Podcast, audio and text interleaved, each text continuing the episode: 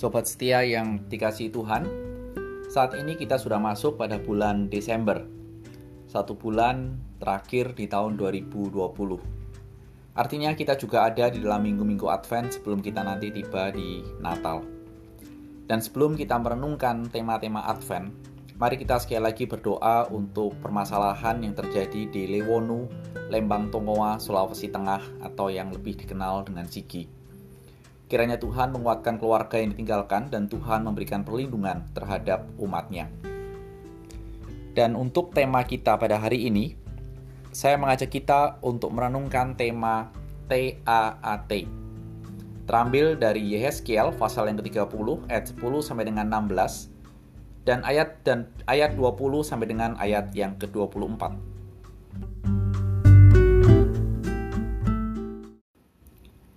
Sebab beginilah firman Tuhan Allah. Dengan sesungguhnya aku sendiri akan memperhatikan domba-dombaku dan akan mencarinya seperti seorang gembala mencari dombanya pada waktu domba itu tercerai dari kawanan dombanya, begitulah aku akan mencari domba-dombaku dan aku akan menyelamatkan mereka dari segala tempat, ke mana mereka diserahkan pada hari berkabut dan pada hari kegelapan. Aku akan membawa mereka keluar dari tengah-tengah bangsa dan mengumpulkan mereka dari negeri-negeri dan membawa mereka ke tanahnya. Aku akan mengembalakan mereka di atas gunung-gunung Israel, di alur-alur surgai, surganya dan di semua tempat kediaman orang di tanah itu. Di padang rumput yang baik akan kugembalakan mereka, dan di atas gunung-gunung Israel yang tinggi, di situlah tempat penggembalaannya. Di situ, di sana ada, di sana di tempat penggembalaan yang baik mereka akan berbaring, dan rumput yang subur menjadi makanannya di atas gunung-gunung Israel. Aku sendiri akan mengembalakan domba-dombaku, dan aku akan membiarkan mereka berbaring, demikianlah firman Tuhan Allah. Yang hilang akan kucari, yang tersesat akan kubawa pulang, yang luka akan kubalut, yang sakit akan kukuatkan, serta yang gemuk dan yang kuat akan kulindungi. Aku akan mengembalakan mereka sebagaimana seharusnya. Ayat 20 sampai dengan 24. Oleh sebab itu beginilah firman Tuhan Allah terhadap mereka. Dengan sesungguhnya aku sendiri akan menjadi hakim di antara domba yang gemuk dan domba yang kurus.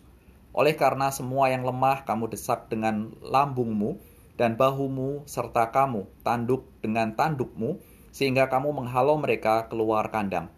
Maka aku akan menolong domba-dombaku supaya mereka jangan menjadi mangsa dan aku akan menjadi hakim di antara domba dengan domba. Aku akan mengangkat satu orang gembala atas mereka yang akan mengembalakannya yaitu Daud hambaku. Dia akan mengembalakan mereka dan menjadi gembalanya. Dan aku, Tuhan, akan menjadi Allah mereka serta hambaku Daud menjadi raja di tengah-tengah mereka. Aku Tuhan mengatakannya.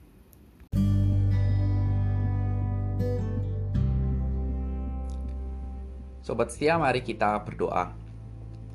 Tuhan Yesus, biarlah minggu Advent ini dan firman-Mu boleh menyiapkan kami dalam menyambut kelahiran Tuhan. Demi Kristus Tuhan, amin. Sobat setia, kita belum lepas dari pandemi COVID-19. Dan mari kita bertanya, kira-kira berita apa yang saat ini dinantikan oleh banyak orang? Apa sobat setia berita itu? Betul, berita itu adalah vaksin. Kapan vaksin itu ready to use? Kita menantikan hal itu karena paling tidak dengan hadirnya vaksin itu bisa menghambat atau memutus rantai penyebaran COVID-19. Dan dampaknya apa? Orang sedikit lebih leluasa. Berita itulah yang kita nantikan. Yeskiel 34 merupakan sebuah berita yang disampaikan kepada bangsa Israel yang saat itu ada di awal era pembuangan mereka tinggal di negeri asing dengan kondisi yang sengsara dan menderita. Dan siapa sih umat manusia yang menyukai penderitaan dan kesengsaraan? Saya yakin tidak ada. Tetapi kesengsaraan dan penderitaan dari umat Israel pada saat itu ditambah dengan perilaku dari pimpinan yang saat itu disebut dengan gembala yang memiliki perilaku tidak seperti gembala. Karena apa? karena umat Israel memiliki sebuah bayangan bahwa gembala itu ya seperti Daud yang melindungi dan peduli kepada dombanya. pada saat itu, justru gembala-gembala berperilaku sebaliknya. Mereka memanfaatkan dan mengambil keuntungan dari domba-domba gembalaannya.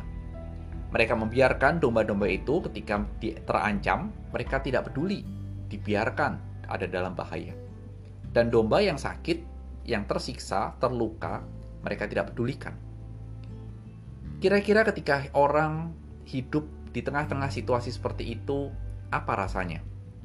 Orang kan mengatakan, enggak banget, ampun dah.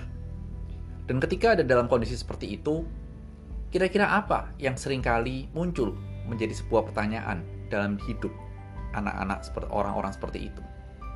Seringkali orang bertanya, siapa yang peduli dengan kondisiku? Dan tidak sampai di situ, mungkin juga akan bertanya, apa Tuhan juga peduli di tengah-tengah sakitnya penderitaan yang mereka alami? Kalau dengan pertanyaan mendapat pertanyaan seperti itu, kira-kira Tuhan peduli tidak ya terhadap umatnya? Dan kalau kita mengalami kondisi yang sama, kesusahan dan penderitaan, dan kita bertanya, Tuhan peduli tidak? Sobat setia, jawaban dari Alkitab kita tegas dan jelas. Tuhan tidak hanya peduli, tapi Tuhan sangat peduli. Tuhan benar-benar memperhatikan jeritan umatnya ayat 11 sampai 10 sampai dengan 16 kita bisa melihat bahwa Allah langsung turun tangan sendiri. Allah sendiri yang akan melawan gembala-gembala palsu itu. Ayat 11 dikatakan Allah akan memperhatikan domba-dombanya. Allah akan mencari domba yang tercerai-berai itu. Dan Allah yang akan memberikan makanan rumput hijau bagi domba-domba itu. Dan Allah akan merawat domba-domba yang terluka bahasa saya dalam ayat 10 sampai dengan ayat yang ke-16. Kita bisa tahu bahwa Allah akan merawat, memelihara, dan mencukupi kebutuhan yang diperlukan oleh umatnya. Bukankah ini sebuah berita yang dinanti-nantikan oleh umat Allah pada saat itu? Dan saya percaya bahwa berita ini memiliki sebuah eko di dalam Injil, di mana Tuhan juga mengajarkan jangan khawatir, Allah akan memelihara, dan akan mencukupi apa yang kita perlukan. Itulah yang menjadi jawaban dari Alkitab. Ketika kita bertanya di tengah-tengah kesusahan, Allah peduli tidak? Peduli.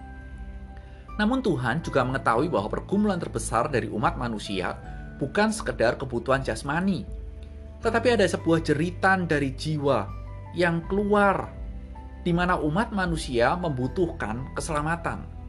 Itulah sebabnya di dalam ayat 24 Allah berjanji akan menjadikan Daud sebagai raja mereka. Tapi ketika ayat itu kita baca, kita perlu untuk melihat. Tunggu dulu. Bukankah Daud telah mati? Kalau Daud akan memerintah, apakah Daud akan bangkit? Sobat setia yang dikasih Tuhan, ayat ini harus dipahami bahwa yang dimaksud di sini adalah nubuatan tentang Mesias yang akan datang dari keturunan Daud. Kalau begitu, apa yang sebenarnya Allah kehendaki bagi orang Israel melalui berita ini? Allah menghendaki orang Israel pada saat itu menantikan datangnya Mesias. Meski hidup dalam pembuangan, tetapi berita ini paling tidak menyuarakan jangan hilang harapan, tetaplah setia. Dan mari sekarang kita merenung kalau berita ini sekarang sampai kepada kita dalam minggu Advent, yang menghantar kita akan masuk dalam masa Natal, apa yang Allah mau kita renungkan dan pelajari, serta hidupi dalam kehidupan ini sebagai anak-anak Tuhan? Kita sekarang tidak lagi menantikan datangnya Mesias ke dalam dunia sebagai seorang bayi, karena Mesias itu sudah lahir, dia menebus kita, dan dia sudah duduk di sebelah kanan Allah Bapa kita. Dia sudah memerintah. Sehingga mari kita bertanya, apa yang sekarang ini harus kita lakukan, harus kita lakukan dalam masa penantian kedatangan Kristus yang kedua kali sebagai raja yang saat ini telah memerintah di surga. Paulus dalam Roma pasal yang ke-6 menginstruksikan supaya umat Allah menaati perintahnya. Itulah yang diajarkan oleh Paulus dalam masa penantian. Dan inilah yang harus dan bisa kita kerjakan dalam hidup kita hingga nama Tuhan dimuliakan. Sehingga masuk dalam minggu Advent, dalam masa penantian. Mari kita jawab pertanyaan ini. Apakah kita di dalam hidup ini lebih sering menaati firman Tuhan atau justru sebaliknya? Sobat setia, Selamat memasuki minggu Advent, selamat menjawab, dan kiranya Tuhan menuntun langkah kita hari demi hari. Amin.